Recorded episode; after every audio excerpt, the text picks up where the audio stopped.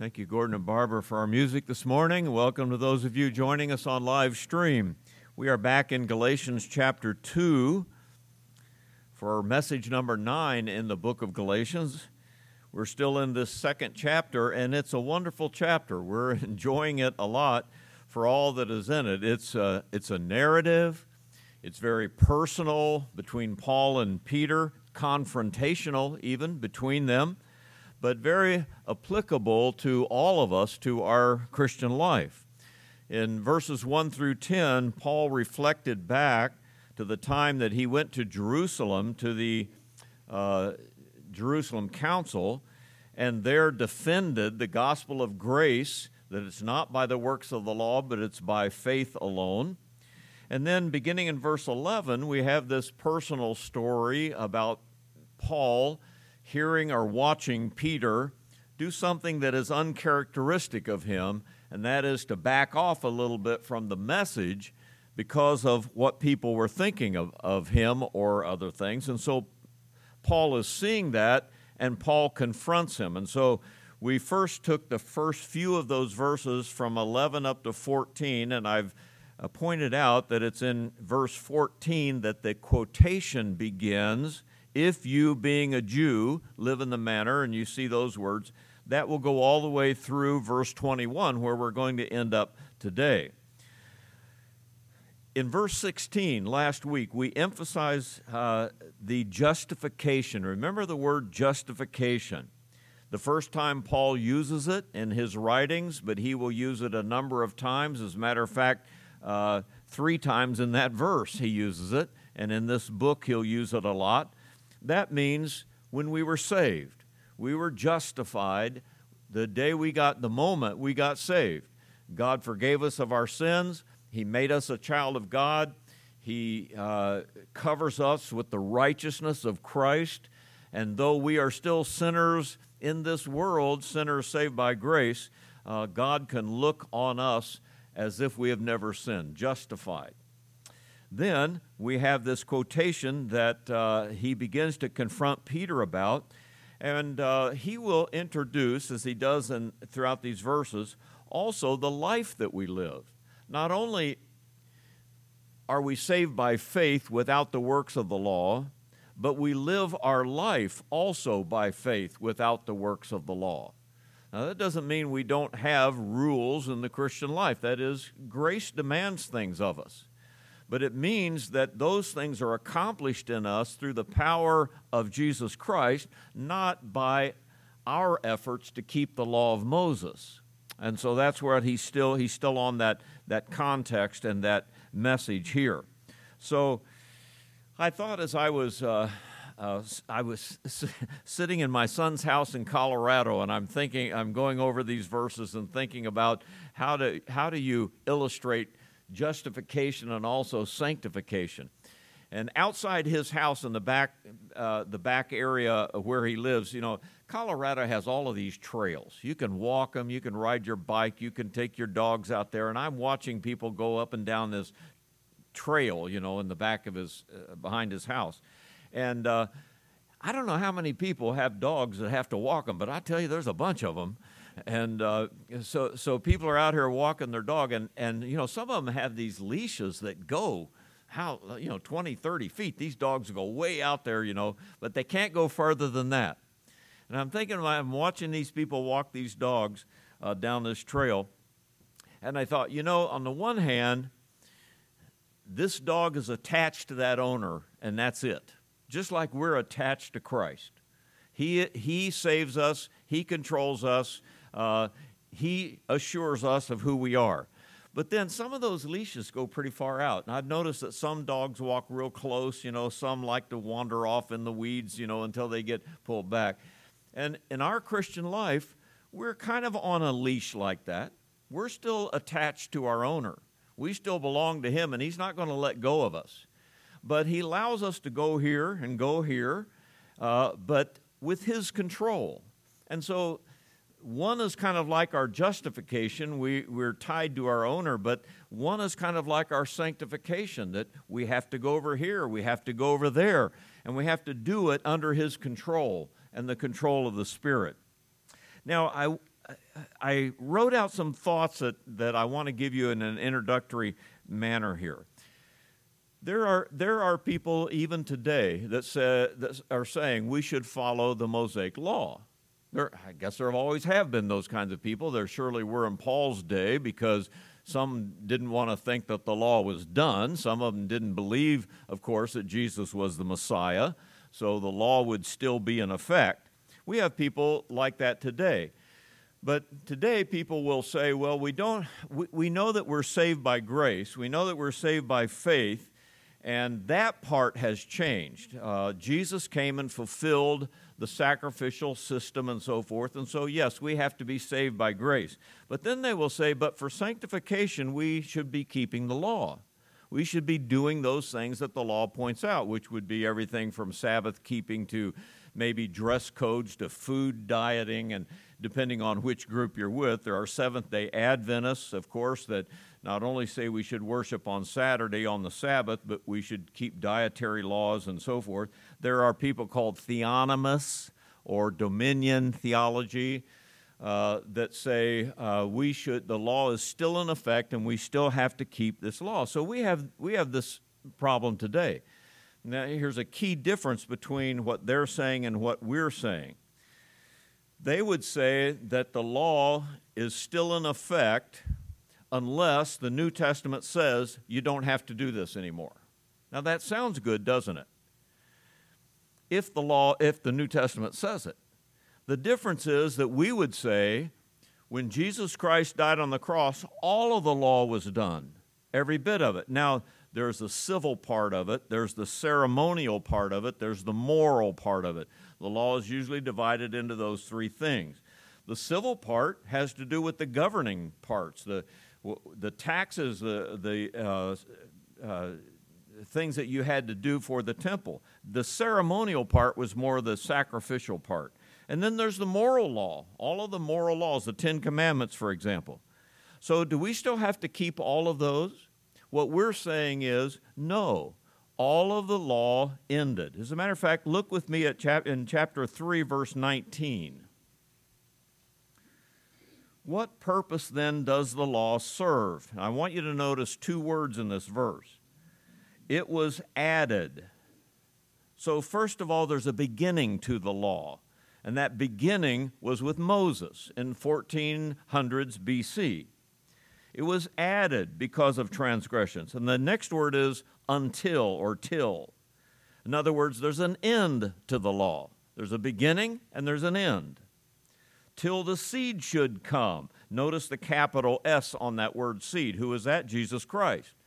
When, how long did the law last? Until Jesus Christ came to whom the promise was made, and it was appointed through angels by the hand of a mediator. Now, look at chapter 5 and verse 18 for a quick statement then. Paul will go over this a number of times in this book. If you are led by the Spirit, you are not under the law. If you are saved and you have the Holy Spirit living in you, then you are not under the Mosaic law. That that dog leash that I, I, described, tried to use as an analogy, that's not the law. That's the Holy Spirit guiding you and telling you how far and what you can do. So, they may say, let, us use the, let's use the uh, Sabbath uh, as an example.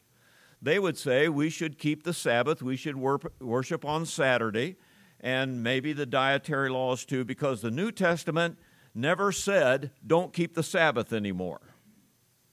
But we are saying, Jesus said, don't keep any of the law anymore unless it's reiterated in the New Testament.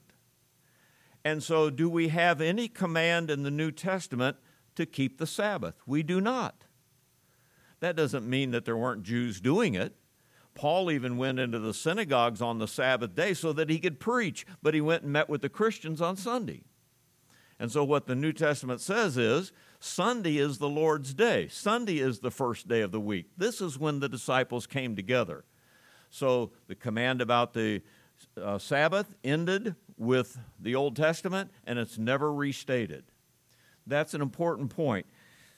the theonomists, Seventh day Adventists, and so forth, have a principle that they call abrogation. In other words, it's got to be ended by a certain statement, but we have an affirmation principle, and that is uh, the Sabbath is never affirmed in the New Testament, but the day of the Lord is. Okay, so that being said, uh, if you can keep that difference in mind, Paul was kind of talking about that in the first century also, and we're still talking about it in many ways today because we have many groups that are telling us you, you have to keep the law, it's still there. I've heard some, you know, I, have used this illustration with you before, I know, but some people will say, well, it's in the Bible. We're supposed to keep the Bible. And so, if those things that we read back there are in the Bible, aren't we supposed to do them? And I've used this kind of illustration. If you work for an employer and uh, you have always done your job this way. You run a machine, or you put things together, or you have computer programming, or you always have done it this way. And then your employer comes in and says, Now, I know we've always done it this way, but from now on, I want you to do it this way. And he changes it. Now, what should you do? Say, no, we've always done it this way. I'm sorry, I can't, I can't change anymore. No, if your boss says we're not doing it that way anymore, you're doing it this way, you change, don't you? And you do it that way. That's exactly what the New Testament has done. And we do it that way. So, I want you to notice my three points for these last verses from 17 to 21 there were some that were rebuilding the law. We're going to talk about that. And that's what uh, Paul is objecting to here. Then there is the principle of about the law being fulfilled, and then he's going to get into the fact that we are leaving the law behind. And as we go into chapter 3 next week, he really gets into this idea of our sanctification and how we live our lives. So, the Judaizers, those who believe we had to still keep the law, even to be saved, they were, they were seriously wrong about justification. You have to have the works of the law even to be saved. But they were also seriously wrong about how to live the Christian life. We have to do things in the law to live the Christian life, and Paul will say, not at all. That is not what we do. In some kind of interesting language here. So uh, let's begin in verses seven, with 17 and 18 about the fact that he's saying, now, if, if we're trying to keep the law, here's the situation. So notice my three points. I kind of have a three thoughts that are connected. If while we believe we keep the law, then we denigrate the work of Christ for, because law keeping is for the unsaved, not for the saved. That's basically, I think, what he's saying in these two verses. Let's read uh, verse 17 first. But if let, I have to put this footnote in there. Keep in mind verse 16. What did verse 16 say? We know that a man is not justified by the works of the law, uh, but by faith in Jesus Christ. Three times he's going to say that in verse 16. Then he says, But if, while we seek to be justified by Christ, we ourselves also are found sinners, is Christ therefore a minister of sin? God forbid, or certainly not. So here's my first point. They, Paul knew he was saved. Peter knew he was saved. They knew they were justified by faith. So he says, if, Peter, while we uh, seek to be justified by Christ, Peter would say, Yes, Paul, that's what I believe. Yes, that, I, I believe that. Then he says, But then why are we continually found sinners according to the law? If you eat with the Gentiles, you're sinning? Who said that? The law says that. Why are you doing that? Now, there's an there's an important uh, well, we'll get, we'll get down to the word justified, especially in, in the word crucified in verse 20. But justified has been defined for us in verse 16. We know what that means justified by our faith. You didn't work for it, there's nothing you could do to, to, to uh, uh, gain it. You could only place your faith and trust in Jesus Christ, which is not a work. It is simply what you, how you connect to the work that Christ has done. So, then we begin sanctifying ourselves by the law? That's what he's asking here. Oh, so you're justified by faith, but now, in order to live the Christian life, you're going to start keeping the law. You're going to separate from the Gentiles. You're not going to eat with them and, and maybe uh, insist that believers be circumcised or keep feast days and, and all of that. So, what he means when he says, we ourselves are found sinners, would mean if you're going to start keeping the law, you're going to find out you can't do it. If you're going to start keeping the law, guess what? You're a sinner, aren't you? Because you'll never do it well, you'll never do it right, you'll never do it completely. Wouldn't you like to say that you are saved and you are saved forever? That your sin, all of it, is forgiven, past, present, and future? That's what we have in Christ. But what Peter is demonstrating, which he really doesn't even believe, and Paul's pointing that out to him. You're saved by faith, but you're going to live by works in order to stay saved? No, that's not that can't be. So notice then the second statement, and we go, go to the, the second point of my outline. If we do that, we denigrate the very work of Christ. Is Christ therefore a minister of sin? Certainly not. I found that statement one of the most difficult statements in the book of Galatians. What does he mean by that? So I'm going to bore you a little bit with three or four points of view, okay? Because I enjoy reading some good men. And you know what? There's I've read uh, four different men here, and I have kind of four different takes on this because it's difficult. But they're all in the same ballpark. So here it is. Here's what what he may mean by is Christ, therefore, a minister of sin? Lenski, whom I love to read, said, If we have dropped to the level of Gentile sinners by eating with the Gentiles, then hasn't Christ done a sinful thing by luring us away from the law? I'm paraphrasing him, but that's what he's saying. Christ is the one saying you don't, you don't have to keep the law anymore, but you're saying you do. Who's wrong? You or Christ? Maybe, you maybe Jesus is wrong. Kind of. Robert Gromacki from a generation ago said this is hypothetical. We Jews who have put faith in Christ are sinners if the Judaizers are correct, and therefore faith in Christ makes Christ a participant in our sin. If the Judaizers are right, then even Jesus is wrong. MacArthur said it this way Then they all are sinners by eating with Gentiles. Christ also taught and ate with Gentiles. Therefore, Peter is opposing Jesus Christ. Douglas Moo said, They have believed in Christ and admit they are sinners like Gentiles. Christ, therefore, is not the minister of sin, but of grace. And he had some other things I won't bore you with because he's pretty boring. I've had this statement in the margin of my Bible for a long time. If while we are justified by Christ, we start keeping the law, don't we force our high priest, Jesus Christ, to be a type of Old Testament priest? we say we have a high priest, but we have to keep the law, then is our high priest an Old Testament priest? A priest of the Mosaic law?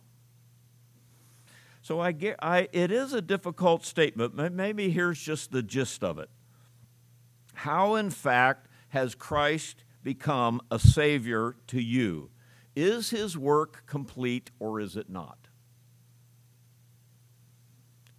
Is he still a priest of sin? Is he still a savior of sin?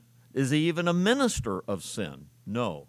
Is he is, is your faith in Christ complete in Christ for what he did, or is it not? All right, with that thought, let me go to verse 18, which I think is connected to this same idea of rebuilding the law. If I build again those things which I destroyed, I make myself a transgressor. Why does he use the word destroy? It's a pretty, it's a pretty hard word here. Because faith in Jesus Christ, the whole work of Jesus Christ, has destroyed the law. Now, Jesus said, I come not to destroy it, but to fulfill it, right? So, what does the idea of destroy here mean? It means it's done.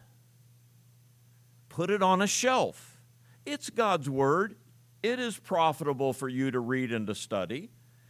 But it's the same way as if somebody said, Well, you know, God flooded the world once, and as it will be in the days of Noah, so it will be in the coming of the Son of Man. We need to build an ark. Let's go build an ark. And you say, why should we build an ark? Because, because Noah built an ark. How do you answer that? God even said, I'll not do the same thing again that I did once. That was for Noah's day and for Noah's time. It's, it's not for our day and our time. Jesus Christ is our ark, right? He is the door that we've entered into safety from. Okay, you understand or you're getting it. So Christ destroyed the law in the sense that he put an end to it. Why do you want to rebuild it? Why do you want to keep the Sabbath? Why do you want to keep the dietary laws? Why do you want to keep uh, all of the, the food laws and the, the, the, the laws of government out of the Mosaic law? Why do you want to do it? The purpose of the law was to convince sinners of their need of a Savior. Now, we're going to cover that in this book, and I'll go over it here in, in a minute. The law is our schoolmaster to bring us to Christ. The law was to train us. And in a real sense, what the law told Israel is you can't be saved by the law. You can't be saved by trying to keep uh, the rules. You've got to be saved by faith in Christ. I've used the, the, the, illustration of the court, you know, because to be justified is to be pronounced righteous by the judge. And we know that Jesus Christ paid our fine, right? Jesus Christ said, I paid the price, uh, put that on my account. Well, if you stood before the judge and you owed a certain debt, and somebody paid it, and the judge says, Your debt is paid, you can go free, don't keep going back to the judge trying to pay your debt. Why do you keep going back saying, well, here's, here's my thousand dollars or here's, you know, no, it's been paid, it's been paid. I know, but I think I need to pay it. Quit doing that. Save your money and take advantage of what the person who paid your fine did for you. And that's what Jesus Christ did. So I call this first thought here rebuilding the law. Paul is saying to Peter, Peter, you know better than this. You, you were saved by faith, you were justified by faith. Quit trying then to live by the law, live by faith also. So, fulfilling the law, one verse, kind of a small verse, verse 19, I think takes us to this thought. I, through the law, died to the law that I might live to God. You see these three thoughts here.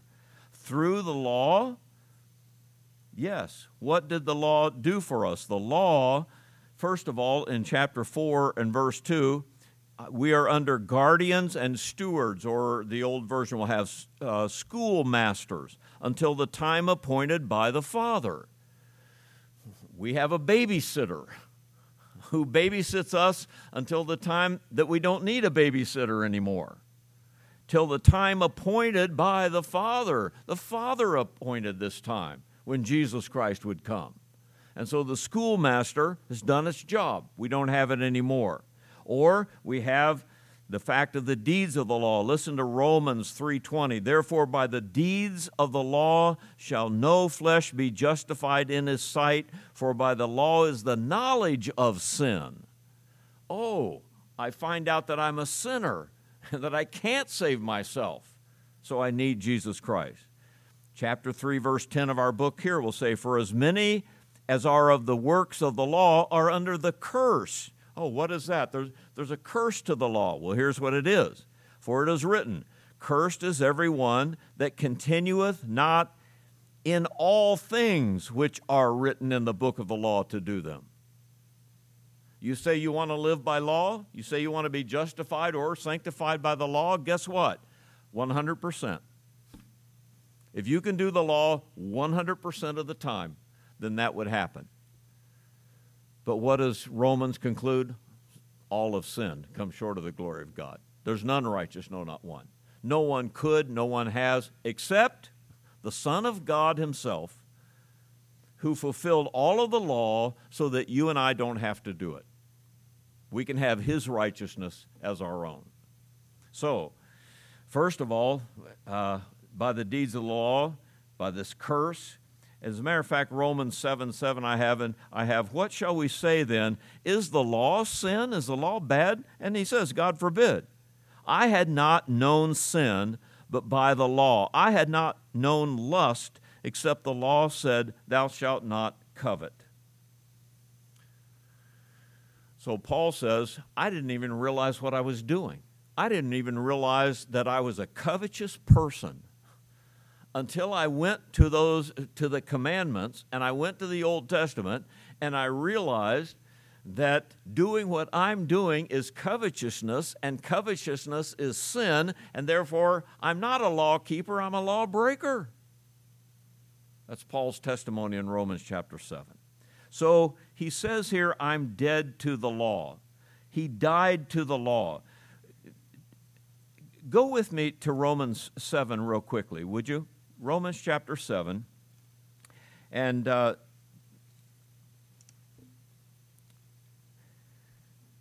let's look at let's look at verse 7 start there. What shall we say then? Is the law sin? Certainly not. On the contrary i would not have known sin except through the law. Now in other words is the law then a bad thing? No folks. God wrote the law god dictated it at sinai the problem with the law is it is perfect and you are not It's not the other way around. It's not that the law is so terrible, but you're so wonderful. Paul's going to say the problem is the law is holy, just, and good. I'm the problem. I can't keep it. So he says in verse 7 For I would not have known covetousness unless the law had said, Thou shalt not covet. Oh, I'm not supposed to do that? Notice this sin, taking opportunity by the commandment, produced in me all manner of evil desire. What does he mean by that? I thought I was so wonderful. I thought I was so good. God would get a wonderful prize if he got me. But I read the law, and what I found out is all of a sudden, all of the ugliness that's in me came out. I could see myself for what I really was. And when that happened, uh, well, we'll see sin revived and I died. But at the end of verse 8, for apart from the law, sin was dead. I was alive once without the law. Man, I was going along great. I was living saying, I'm a wonderful person. God, you know, when I get to heaven, He'll be glad to have me in heaven because I've never read the Bible. Then someone came along and preached the gospel to me, and it destroyed me. I never felt so bad in my life because sin revived as it should have, and I died as I should have. I'm dead before the law. I have no hope before the law. Verse 11 Sin, taking occasion by the commandment, deceived me, and by it killed me. and again, verse 12 Therefore, the law is holy, the commandment is holy, just, and good. But what was good became death to me. Let's stop there and go back to Galatians. So, you get the idea, right? That's what the law is for. That's the purpose of the law. And so, what, what, is, what is this dying with Christ saying? Jesus Christ came and fulfilled all of the law. There was no curse upon him because 100% of the time Jesus kept the law and fulfilled the law. And so he didn't need to die. He didn't need to die in himself by his own conscience like Paul did. So, what did Jesus do and why did he come? Because someone needs to fulfill the righteous standard of God for sin. So Jesus Christ took your failure and mine and of the whole world, put it upon himself, went to the cross, and died not for his own sin, but for yours. So that you, now being a sinner, can say, I will accept that payment paid. I will accept uh, what Jesus Christ did for me, his righteousness. He took your sin, you take his righteousness. That's how you then died with Christ, died to your sin with him. Someone pictured it kind of like uh, you, you went to the deathbed from this side of the bed, you crawled into the deathbed and died, but got up on the other side alive. You came to the deathbed with Christ and died with him the moment you asked him to save you. I'm a sinner. I'm dead in my sin. I cannot do anything about it. And in that sense, you died with Christ. And Jesus said, I give you my life, my resurrected eternal life. And you got up on the other side and walked away. So that is what is pictured here, even in verse 19. I, through the law, died to the law that I might live to Christ. Now I can really live. I can do what is pleasing to God alive to God. So now we have these kinds of verses. Romans 8 1. Therefore, there is now no condemnation to them who are in Christ Jesus. For the law of the Spirit of life in Christ Jesus has made me free from the law of sin and death. Romans 8 4. That the righteousness of the law might be fulfilled in us who walk not after the flesh, but after the Spirit. You know how the law is fulfilled in you? Do what Jesus did. If Jesus walked on this earth and always fulfilled the law, what do you have to do? Just walk as Jesus walked. Now, He forgives you of your sin, past, present, and future. You're doing it by the power of the Spirit that now dwells in you. And what is your path you should walk? Whatever Jesus walked, that's what I walk. Wherever the Spirit leads, that's where I go. Do what He did, because He always fulfilled the law. In Romans 6, uh, uh, 7 6 says, But now we are delivered from the law, that being dead wherein we were held, that we should serve in newness of spirit and not in the oldness of the letter. So again, our verse 19 I through the law died to the law that I might live to God. Now, verse 20, this wonderful verse takes us to our third point leaving the law then. I have been crucified with Christ. How did Jesus die? He died by crucifixion. He died on that cross. He did it for you and for me. What is your deathbed, as I use the analogy? Being crucified with Christ.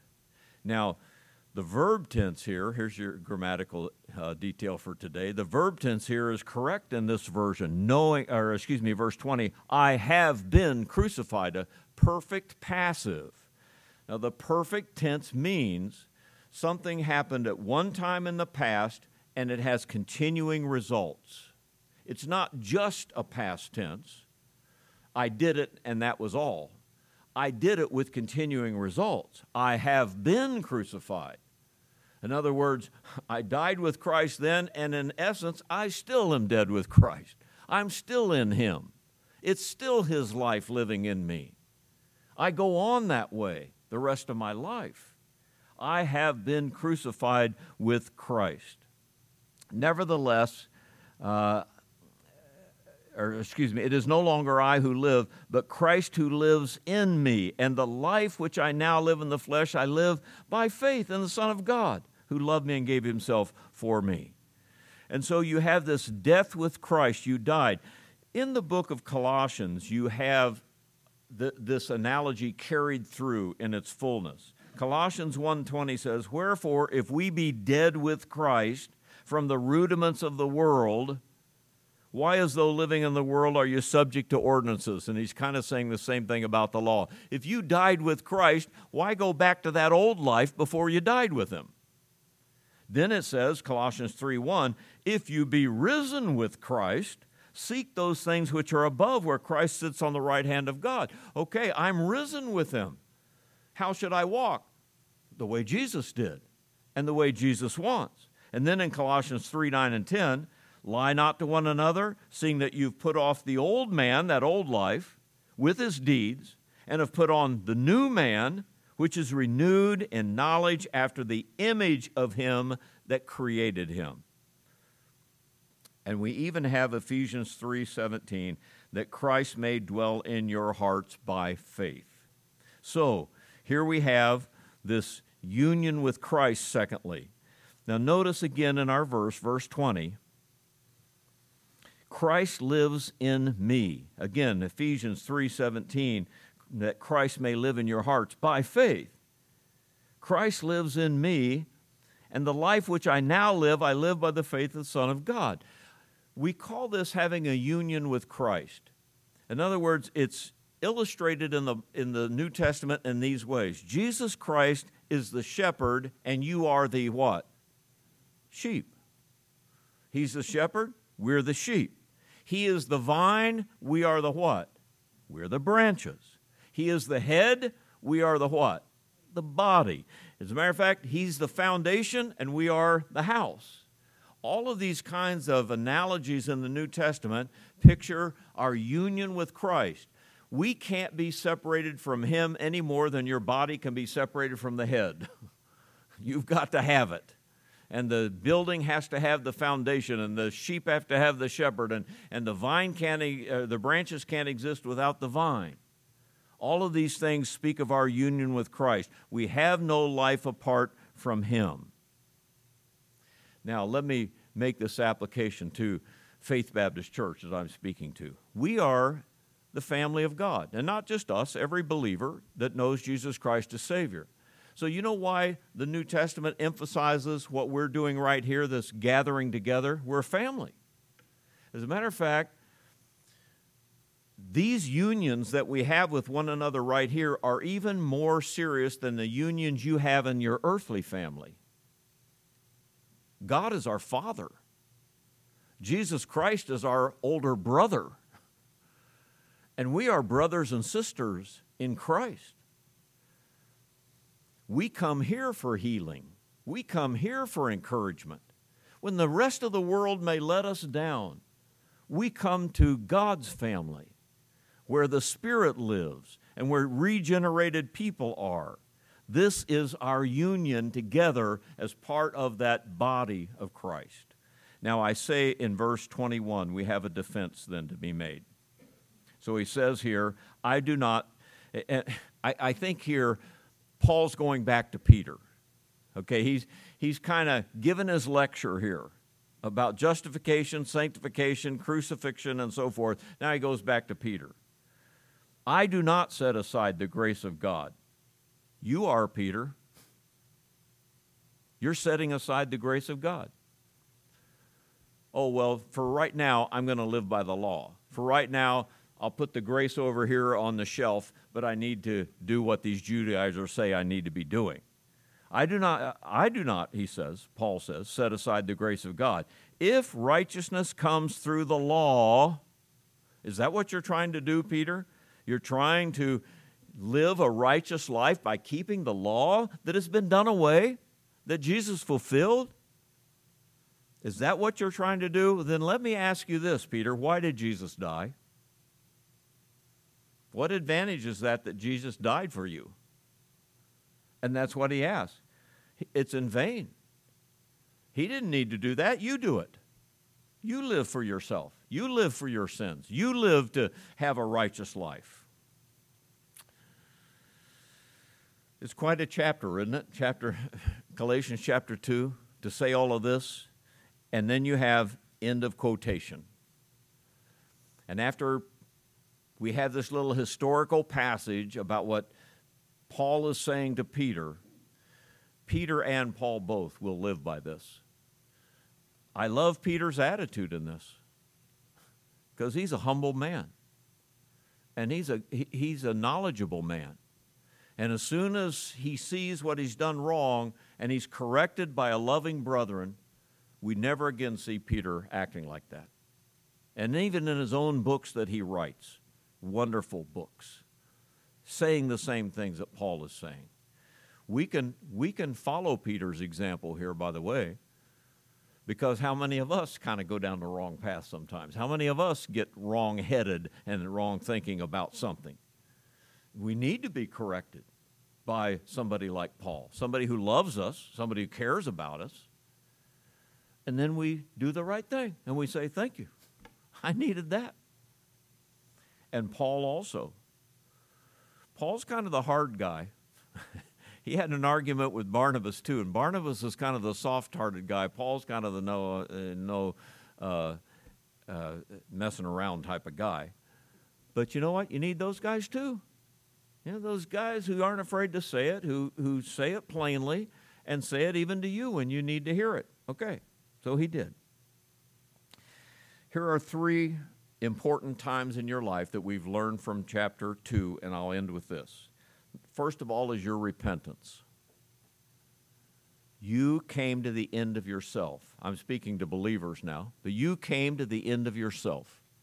You came to a time when you heard the gospel and you heard about sin and you realized you were on your way to hell, the place where sinners go. And you said, I've got to do something about this. The second time in your life was your salvation. Then, when you understood that Jesus Christ died in your place and took that sin for you, and that if you accept Him by faith, you give him your sin and he gives you his righteousness.